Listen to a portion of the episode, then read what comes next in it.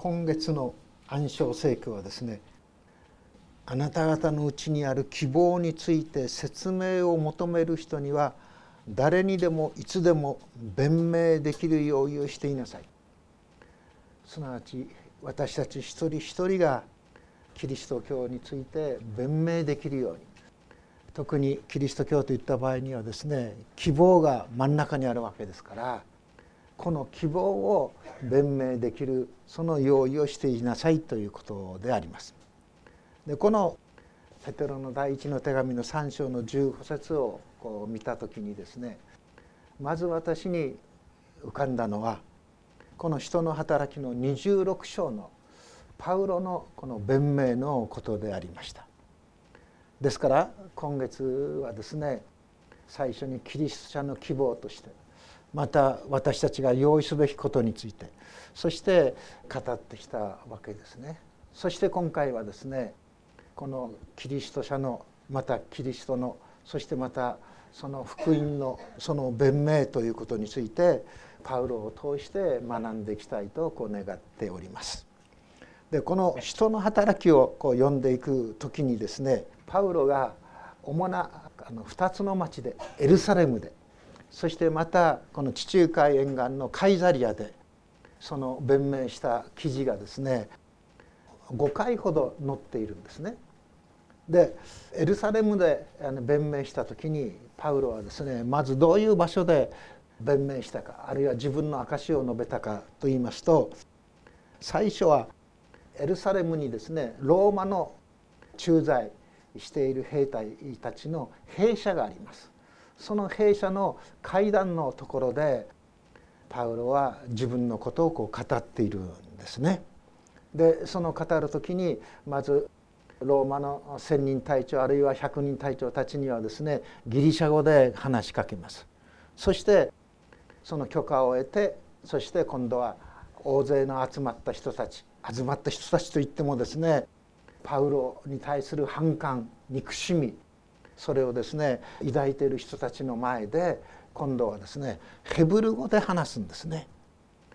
でこのヘブル語で話すということはユダヤ人たちにとってはですね本当に心を開かせることです。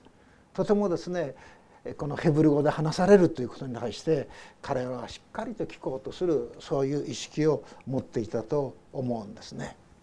でそういう中でまずパウロはですね自分がどういうものであったかということすなわちクリスチャンになる前の自分はどういうものであったかということについて話していくんですね。で私たちもなぜあなたは教会に行ってるんですか？なぜあなたは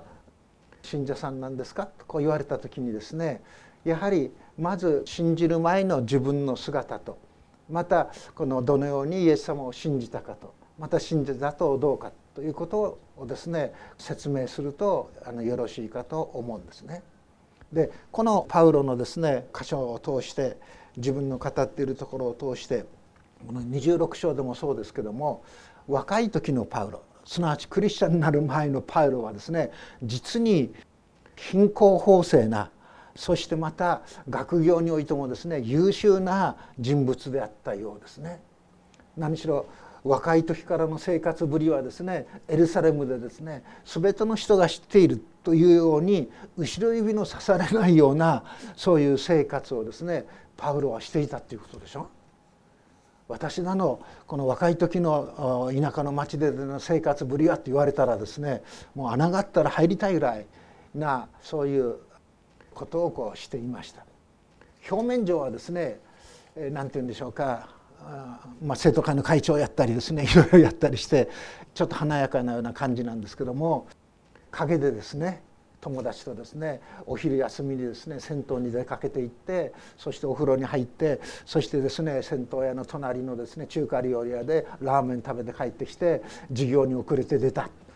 そして授業に出てその授業をやっていた国語の先生にですねいい加減なことを言って席に着いたっていうようなそういうところもありますしまたある時はですね先生にですね「お前何やってるんだ」とこういわゆるこう出席簿でですね頭をコツンとこう叩かれたことありますから私などはですね若い時からの生活ぶりをなんとはですね到底言えないそういうものです。でもパウロははっきりと言いますよね。若い時からの生活ぶりはエルサレムでねみんなが知っていることなんです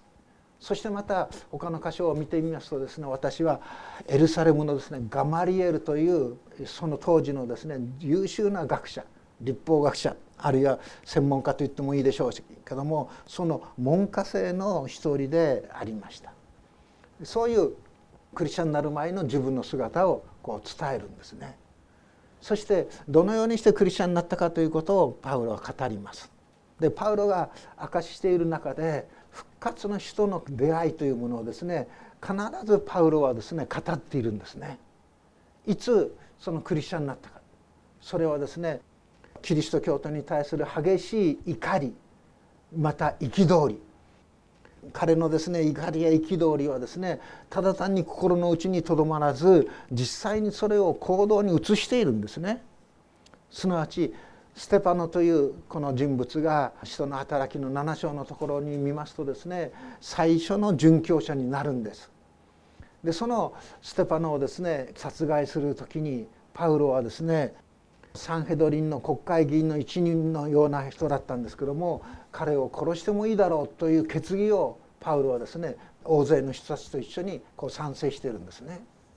でそしてステパノを殺害する石を投げて殺してしまうわけなんですがそういう人たちのですね着物の番までしていたっていうことを言っているんです。ですからそういうふうにクリスチャンになる前はですねクリスト教に対して無関心かというとある意味ではですねすごい迫害心を持っていました激しい憎しみを持っていましたそのなぜ激しいそういう憎しみを持っていたかというとクリスチャンたちは子もあろうに聖書旧約聖書ですよ。先祖たちがずっと抱いている望み。すなわち神はですね死者をよみがえらせるという復活の思い信仰というものを持っていたんです。で特にパリサイ派の人たちはですね復活ということをとても大切なこととして持っていました。だからといってユダヤ人たちが全部復活の希望を持っていたかというとそうじゃありませんでその一方ではサドカイ人と言われている人たちはかなり合理的な科学的な思考を持っている人たちなんですけども復活はないということを言ってました。また天国もないと言ってました。でその証拠としてもし天国があるならばどうでしょうか。この地上でですねある人がですねある女の人がですねたくさんの人をですね男性をですね自分の夫としましたもし天国があるならば天国に行った時に、えー、その女の人はですね誰の妻になるんでしょうかっていうようなそういう論理を立てて復活という思想にサドカイ人たちは反対していたんですね。でそれに対してイエス様はそのサドカイ人たち主にですよあなた方は何という思い違いをしているのかあなた方は聖書も知らないし神の力も知らないってですねはっきりと弁償なさったんですね。でそれに対してパリサイ人たちは復活は信じていました。でもこともあろうにクリスチャンたちはあのナザレのイエスをですねユダヤ人たちは捕らえてそしてピラトのもとに連れ出してですねピラトをですねある意味ではですね、え圧迫してそしてイエスナザレのイエスをですね十字架にかけて殺してしまったんですね。で旧約聖書にはですね木にかけられたものは呪われたものだって書いてあるんです。ですから神に呪われて十字架にかけられてそして死んでしまった人物をクリスチャンたちは生きているんだっていうんです。こともあろうに神がイエスを死者の中からよみがえらせたんだっていうんです。聖書がですね本当に明かし続けている復活それをですね最初にこの歴史の中で実証したのは誰かというとあのナザレのイエスだっていうんです。ですからパリサイ人たちまたユダヤ教の人たちそしてまたその優秀なですね指導者の一人であるパウロにとってはですね許し難いことだったんですね。このままクリスチャンたちをね野放しにしていくならばおかしくなってしまう。立法もおかしくなってしまう。そしていろんなですね抽象をですねパウルは受けていました。モーセの立法を守るなとかですね割礼をするなとかです。いろんなことを言われてそして世界中をですねかき回している。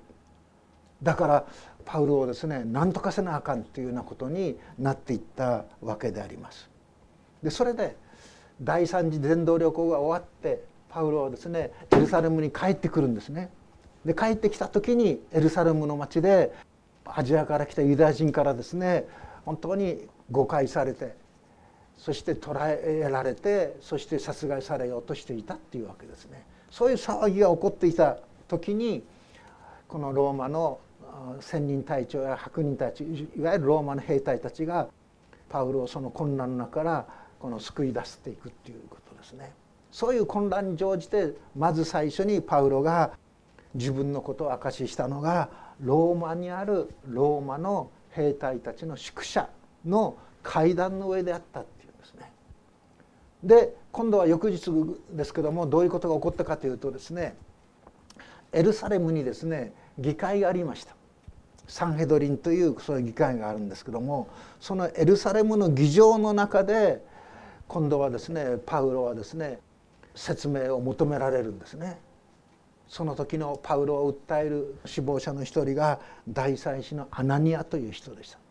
ただこのアナニアという人物はですね人の働きの中でもう一人大切な人物がいるんですそれはダマスコという町に住んでいたクリスチャンでそしてその周囲の人からですねとても良い評判の人で人格者と言われていたそういう人物なんですね。そのアナニアという人がいるわけなんですけどもそれとは別のアナニアです。この大祭司のアナニアはですね本当に議場に立ったそのパウロは本当に何もおぞおぞしていなくてですねある意味ではですね落ち着いてそしてすくっと立っているのを見てですねそしていよいよ心の中に反感を持ってしまうわけですね。そして部下に命じてパウロを撃たせるんです。方をですね撃ったり何かするわけなんですけども。でパウロはですねその大祭司アナニアに「あなたは何ということをするのか」砂漠座に立ちながら立法に従って砂漠座に立ちながら立法に背いて私を撃つのか。という反論をしていくわけなんですね。その時パウロはその議場にはですねパリサイ人とサドカイ人2つの派がいることに目を留めます。そしてこういうことを言うんですね。私はパリサイ人でありパリサイ人の子です。私は死者の復活ということで裁きを受けているんですとはっきり述べるんです。そうするとパリサイ派とサドカイ人の間で論争が起こるわけですよね。そして収集がつかなくなってしまうということであります。でいよいよパウロに対するですねもうこのままあの人物を放っておくことはできないということでユダヤ人たちの中でねパウロ殺害グループというのができるんですね。断種作戦です。40人のほどがねもうパウロを始末するまで私たちはですね飲食を断つというまで言ってる。でそういう陰謀が立ってきた中でたまたまそのパウロの姉妹のお姉さんの子供なんでしょうその噂を知ってそして総督に話しかけてそしてパウロはいよいよこのエルサレムからカイザリアにカイザリアというのはその地中海の沿岸をですね支配しているローマのですね大変重要な駐屯地でありますそのカイザリアに連れて行かれるというわけですね。でその3回目のパウロの弁明がですね「人の働き」の24章1節から21節に出てくるんですけどもその時はですねパウロを訴えるアナニアはですね数人の長老たちユダヤ人の長老たちとまた弁護士弁護士もですねテルトロと書いてありますからかなりやり手の有名な弁護士なんですよね。を連れて総督ペリクスの前にパウロをこう訴えていくわけですね。このパウロをそのまま放置しておくとですね世界の各地でねエルサレムあるいはパレスチナ地域だけの世界の各地で騒動を起こしますから危険人物ですそういうふうにこう訴えるわけなんですね。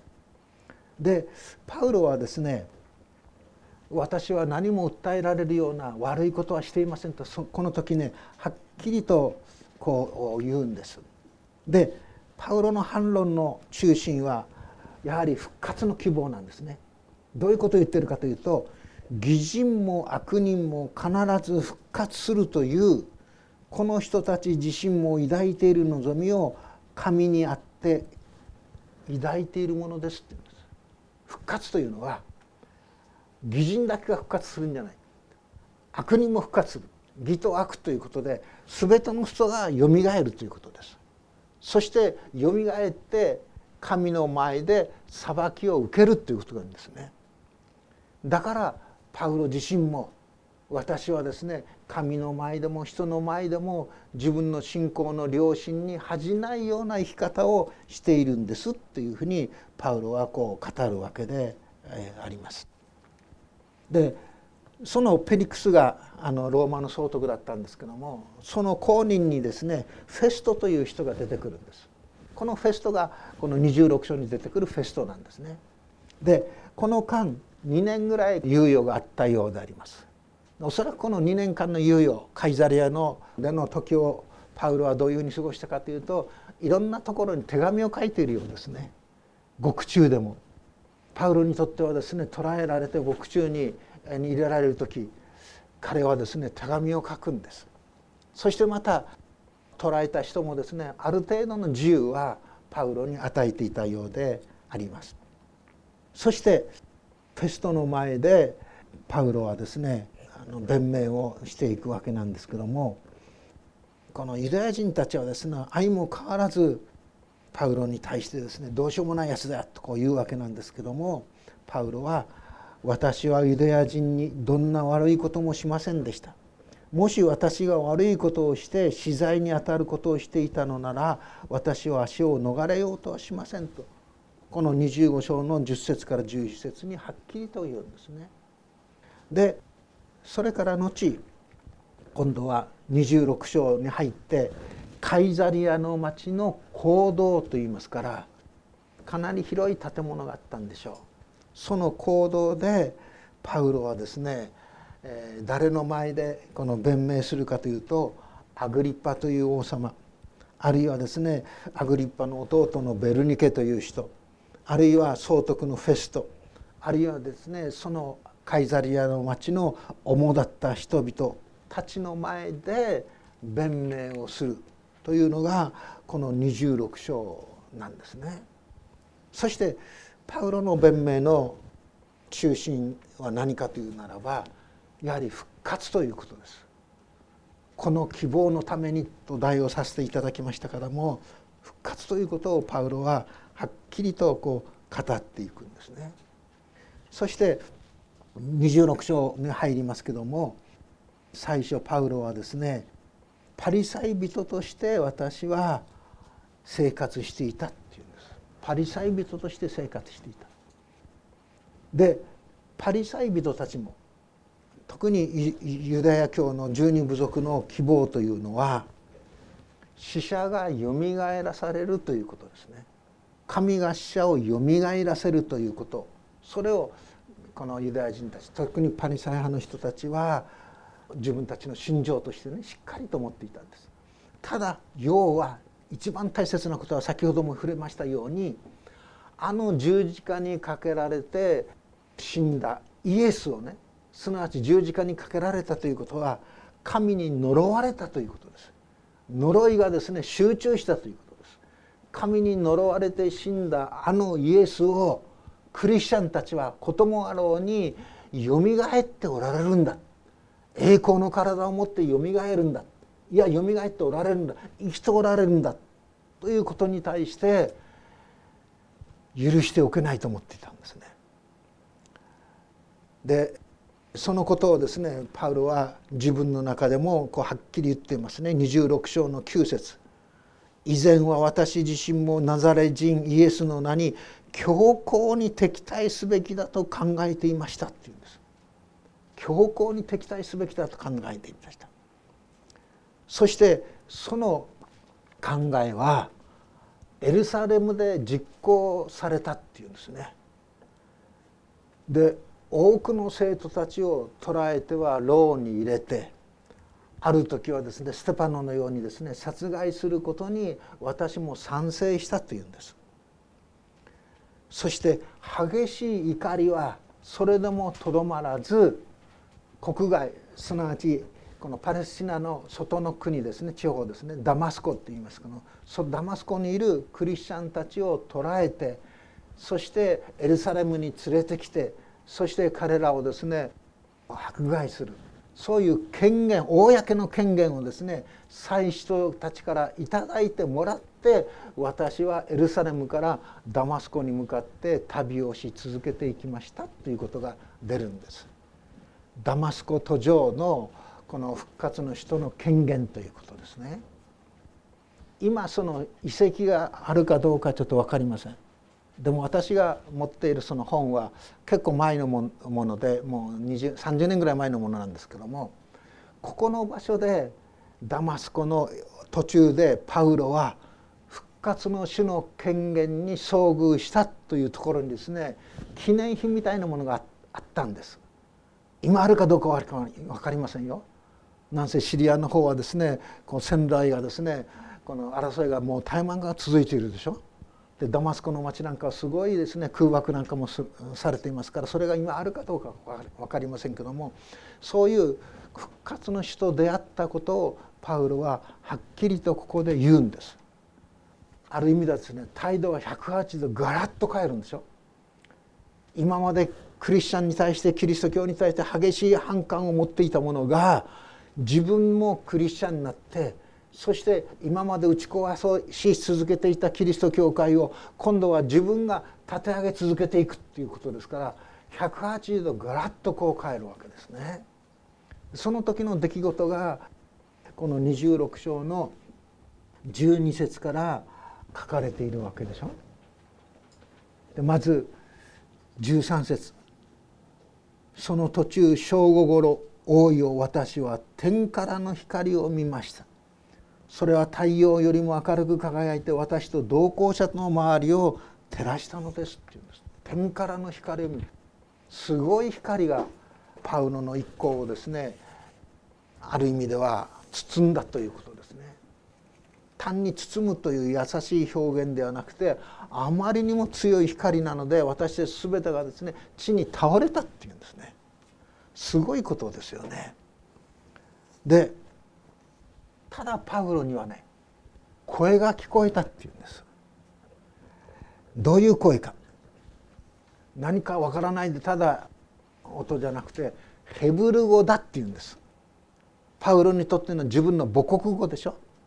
パウロはギリシャ語も話せますし書けますしヘブル語ももちろんですね。書けますしまたヘブル語の指導者の一人でもあったでしょう。あるいはですねラテン語もできたでしょう。もう言語のですねある意味ではですね本当に天才的なそういう才能を持っていた人ですね。ヘブル語で語りかけられたっていうんです。そして「サウロサウロなぜ私を迫害するのかトゲをついた棒を蹴るのはあなたにとって痛いことだ」って言うんですね。びっくりしたと思いますよ。天から突然ですね光が降り注いで私たちはあまりにもですね明るいので倒れてそしたらですねサウロサウロと自分の名を呼びかける声を聞いたっていうんです。すごいですねこれ。私たちはこのことから何を学ぶことができるかというならば主イエス様は私たち一人一人の名前を知っておられるということです。一人一人の名前を知っておられる。そして私たちに常に語りかけ続けておられるということです。サウロの場合はですね二度名前が続けて呼ばれました。サウロサウロ。で新約聖書を見ていきますと二度名前が呼ばれる場合はですね注意しないといけないんです。一度の場合はですねそのままやってていいですよと言われる。二度名前が呼ばれるとですね注意しないといけないんですね。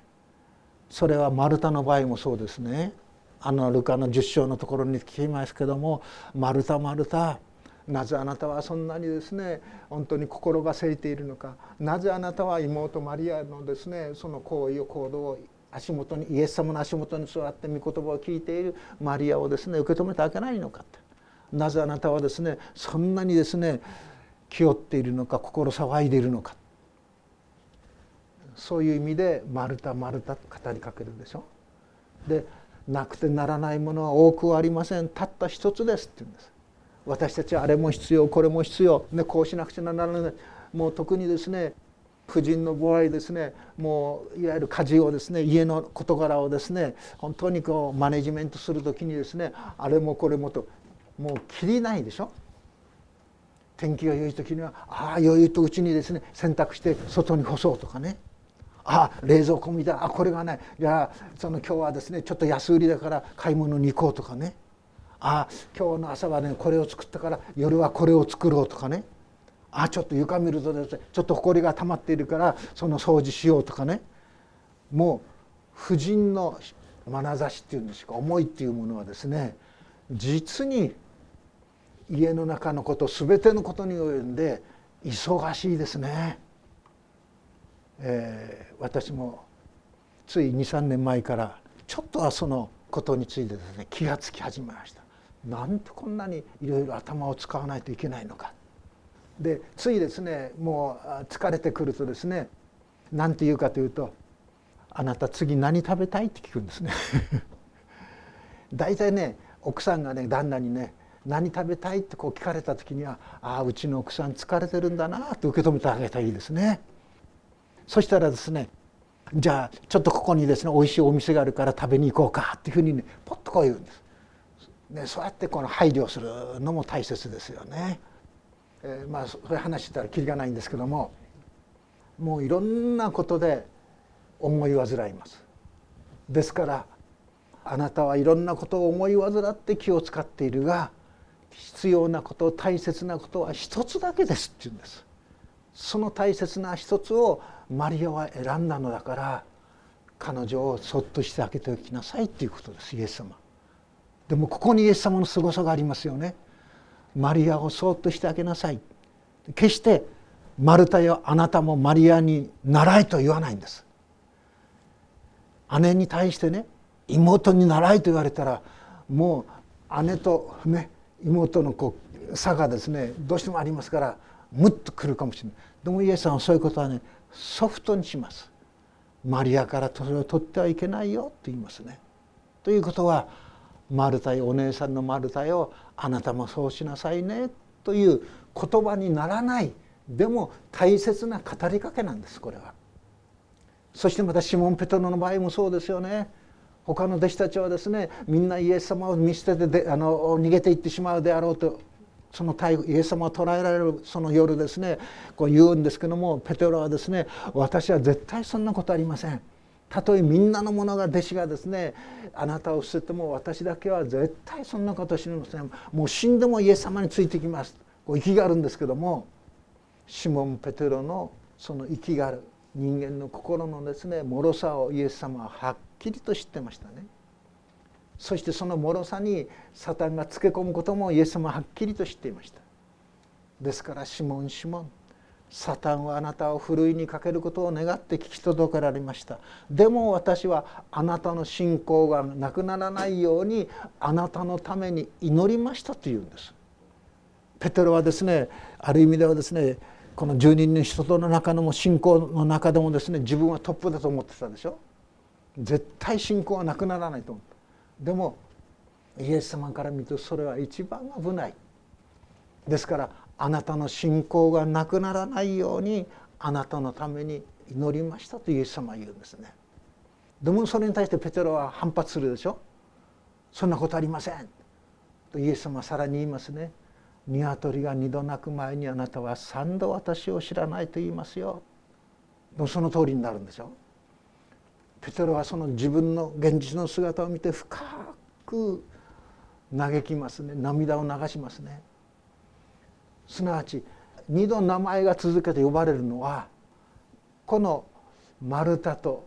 シモンとこのサウロの3人だけなんです。ここでもサウロはイエス様からですね二度続けて名前が呼ばれるでしょ。その名前は呼ばれた後イエス様はですね主はですね何というかというならばなぜ私を迫害するのだかトゲのついた棒を蹴るのはあなたにとって痛いことだって言うんです。厳密に言うならばサウロが迫害しているのはイエス様でなくてイエス様を信じているクリスチャンたちでしょ。ですから正確に言うならばイエス様のここでなぜあなたは私を信じている私の信者たちを迫害するのかと言っても良さそうだと思うんです。でもイエス様は私を迫害するのかというんですね。ここからどういうことを私たちは教えられるかというとイエス様とイエス様を信じているクリスチャンたちは不可分のものだということです。一心同体だということです。私たちが苦しむということはイエス様も苦しむことです。私たちが喜ぶということはイエス様も喜ぶことなんです。インマヌエルの神というでしょ？それはここにも現れているんですね。なぜ私を迫害するのかそしてさらに棘のついた棒を蹴るのはあなたにとって痛いことだと言いますね。これは現状のパウロのですね状態をイエス様はですねはっきりと指摘しているわけですね。すなわちこのパウロまあイエス様に出会う前はサウロと言われてましたけども心の中には隠して隠しておきましたけども強く深く強い良心の咎めがあったようですなぜかならば人の働きの7章のところを読んでいきますとですねステパノが殺された時殺される時ですねステパノは最後に大きな声でこう叫ぶんです「主よこの罪を彼らに負わせないでください」って言うんですね。自分に向かって石を投げ自分を亡き者にしようとする迫害する者たちにためにですねステパノはですね「主よこの罪を彼らに負わせないでください」ささやくように祈ったのではないんですね。大きな声を立てて祈った出して祈ったんです。ですから石を投げる者たちの着物の番をしていたそのサウロにパウロにですよそのステパノの声が祈りの声が聞こえたはずです。そして彼の心の中にですねそのステパノの祈りの声はですねやむことがなかったでしょう。パウロは私はクリスチャンに対してですね怒り狂っている。そして迫害し続けている。でも旧約聖書を見ていくときにその聖書の教えは心を尽くし思いを尽くし力を尽くし主なる汝の神を愛せよということでしょ愛が教えられているにもかかわらずそして自分の心をですねマネジメントするようにということが言われているにもかかわらず私は怒りの感情に任せてその怒りの感情というものはクリスチャンたちを殺害するところに至ってしまっている。なんと私とねパウロはですよステパノは違うんだろうという思いがあったと思います。痛みがあった良心の痛みです棘のついた棒を蹴るというのは真理に逆らって逆らい続けていく時に私たちの心は良心は痛むんです。その痛みをイエス様はしっかりとも知っておられたということでしょ神は私たちの心の内側をですね本当にご存知なんです。何を見張るよりもあなたの心を見張れ命の泉はその心から湧き出る暗唱石がありますけどね本当に心にそういう真理に反して真理に逆らっていく私たちの行動言葉それが生み出すところの痛みというものをイエス様は本当によくご存知で棘のついた棒を蹴るのはあなたにとって痛いことだとこう語りかけるんですよね。その時パウロは何と答えます？主よあなたはどなたですか？と答えるんです。あなたはどなたですか？その答える先にですね主よというんですね。この主っていうのはありてあるお方です。イスラエルをですね本当にアブラハムイサクヤコブを通してですね一つのこの部族を作りそこからですね民族を作りそしてモーセを立ててですねエジプトからですねパレスチナに導かれたその歴史の中に生きて働きたもそのお方それをパウロは「主」と呼ぶわけです。そして「主よあなたはどなたですか?」っていうんです。パウルにとってあのナザレから出てきたイエスがですねまさに主であるとはですね夢にも思わなかった。あのナザレのですね小さな村から出てきてそしてですね三十数年生きてそして捕らえられてそしてこの十字架にかけて殺されたあのイエスがまさに天地創造の創造主であり贖い主であり歴史を貫くお方である主であるとはですね夢にも思わなかったでしょう。でもパウロは「主よあなたはどなたですか?」と言うんですね。それに対してそのお答えは「私はあなたが迫害しているイエスである」って言うんですね。はっきりここでイエスであるということをパウロに語りかけるんですはっきりとヘブル語でゲホシアっていうヘブル語はイエスという言葉自身の中にはですねあのヨシアがイエスという言葉の意味なんですけども救い主という意味があるんですけど私はあなたが迫害しているイエスである。15節ですね。起き上がって自分の足で立ちなさいっていうんですね。そしてイエス様がパウロを任命するんでしょ。私の奉仕者また証人に任命するんだって言うんですね。そしてパウロの役割がここで書かれますねそれはここに書いてあるようにですね人々の目を開いて暗闇から光にサタンの支配から神に立ち返らせ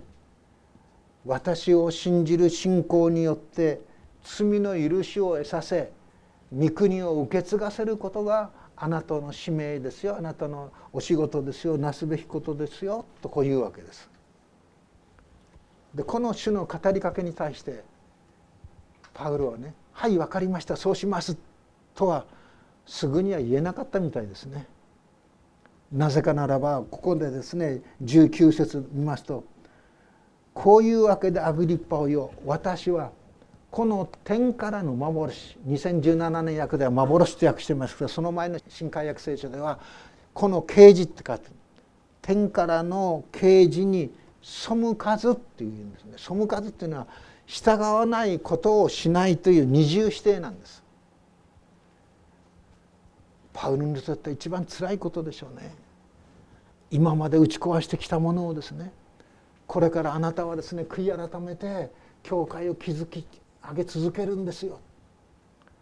そう言われた時にパウロはですねいろいろな思いが浮かんだと思うんです果たして生徒たちはクリスチャンたちは私を受け入れてくれるだろうか？私に交わりの手を述べてくれるだろうか？果たして私はそんな尊い大切なお仕事にふさわしいだろうか？教会を築き上げる仕事に最もふさわしくないものは私だ。おそらくパウルの中にはそういう思いがあったと思うんですね。ですから天からの啓示に背かず従わないことをしないっていうふうにパウロはですねここにパウロの苦悩が現れていると思うんです。そしてダマスコをはじめエルサレムにいる人々にまたユダヤの全地方にさらに違法人にまで悔い改めて神に立ち返り悔い改めにふさわしい行いをするようにと述べ伝えてきたのだとこうパウロは言うんですね。でパウロのその心の中にはですね常にどういう思いがあったあったかというと私はこの働きにふさわしくないという思いがねパウロの中にうずいていたと思います。ですからイエス様はパウロを人として任命するわけでしょペテロやヨハネやヤコブやたくさんの人たちがいますねでもそういう人たちの中でパウロはですね自分はとも小さいものだと言います。そしてさらにその話をですね広めていって生徒たちクリスチャンたちの中でですね私は一番小さなものだと言うんですね。さらにパウロがですね晩年になって自分を表現している言葉はイエス・キリストは罪人を救うためにこの世に来てくださったということは誠でありそのまま受け入れるに値するものです私はその罪人の頭ですというんですですからパウロはですね福音を述べ伝えますけども決してパウロの中にはですね上に立って誠の神を知らない人々をですね見下げるようなそういう思いはみじんもありません。パウロの思いはまさに私は負債を負っているんだ負債というのは返してもいい返さなくてもいい負債ではなくて返さなければならない負債を持っている。だから私はローマにいるクリスチャンたちにもこの福音を述べ伝えたいんだっていうんですね。返さなければならない負債ですよ。そこまでパウロはですね本当にある意味では身を低くしてそしてイエス・キリストの福音を述べ伝えているわけですよね。そこまでしてパウロをですね押し出しているのは何かというとこの希望です。この希望なんです。まさしく復活する希望なんです。最初にイエス・キリストがこの歴史の中でですね復活されました。そして次にですねイエス様が来られる時によみがえるのが復活するのがですねイエス様を信じている人々です。そして千年王国が終わった後に他の人々も復活します。そして全ての人がですね主の前に正しい裁きを受けます。この復活の希望。そしてさらにですねその希望というものは遠く遠くの彼方にあるのではなくて今この自分にある希望ですね。すなわち怒りに憎しみにですね。本当に燃え盛っていたそのパウロが全く新しく愛の人に変えられていくんです。そしてパウロは私たちにですねキリストの愛をですねまさに至る所で述べ伝え至る所に手紙を書きキリストの愛を語り伝えているんでしょ。パウロは新しく生まれたんです。新しく生まれ変わったんです。ですからコリントの手紙の中でですねイエスをキリストと信じる者は新しく生まれたのです。身を全てが新しくなりましたっていうんですね。私たちの考え方において感じ方において私たちのですね決断力において地上位において全てが新しくされたんです。新しく私たちを生まれ変わらせるお方。それが神ご自身でありさらに詳しく言うと聖霊なる神の恵みなんです。聖霊に満たされるとはイエスがキリストであることを私たちのうちに証しし続けていてくださるということなんです。自分で思い込んでいるんじゃないんですね。父なる神子なる神聖霊の神その聖霊の神が私たちのうちに働いて私たちを新しく生まれ変わらせてそして前回学んだようにね観難さえも私たちは喜ぶんです。苦難さえも喜ぶんです。なぜなら苦難はですね忍耐を生み出しそしてさらに忍耐を練られた品性を生み出し練られた品性は私たちのうちに希望を生み出しこの希望は決して失望に終わることがないと言われているその希望に私たちを押し出すんです。なぜならば精霊によりて神の愛我らの心に注げばなりですね信仰と希望と愛これが私たちを取り囲み私たちを新しくし私たちを日々導かれるというお方ですね。ですからパウロは外なるものは滅びても内なるものは日々に新たなりということでしょう。外なるもの。それは滅びていきます。衰えていきます。そして衰えていくものなくなっていくものに対して私たちは嘆きます。悩みます。でも内なるものは日々に新たなりすなわち内なるもの。それはイエスに対するその信仰というもの。イエスがなくてならないお方であるというその思い。それは日ごとに深まっていくでしょうね。日ごとにあなたを導いてくださるでしょうそのイエス様にある意味ではおすがりしていくその中に愛があふれてくるでしょうねということであろうかと思うんですね。このことをパウロは証しするんです。でもそれを聞いていた人たちはパウロを何て言うかというとフェストはですね気違い呼ばわりするんでしょ頭が良すぎてパウロあなたおかしくなったんじゃないかっていうんですね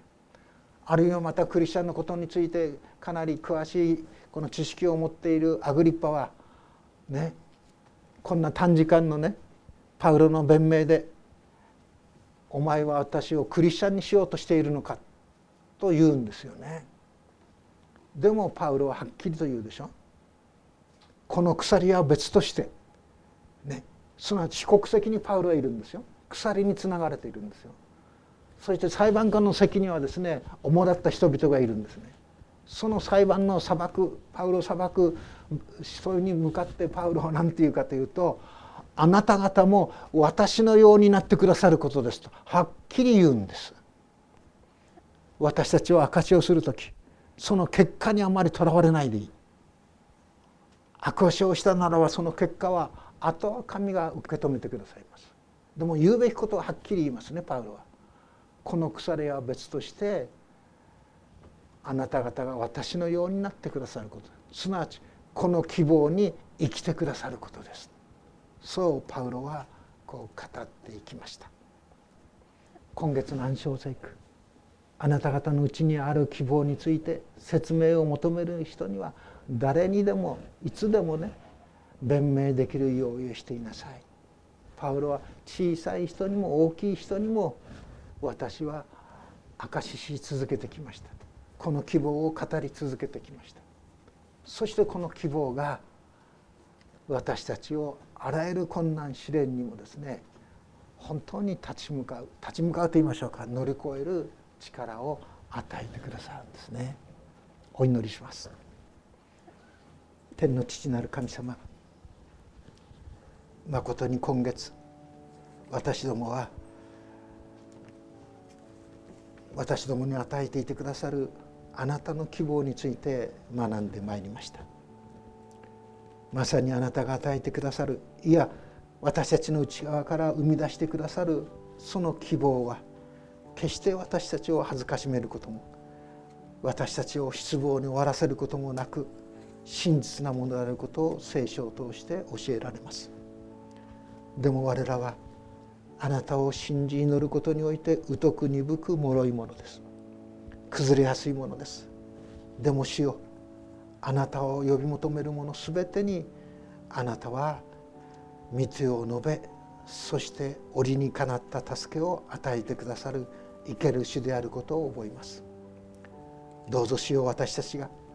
この教会につながる私たち一人一人がそのようにあなたに信仰の創始者であるあなたに真中を向けて歩み行くことができるように我らを強め支えてください。キリストイエスの皆によって祈ります。アメ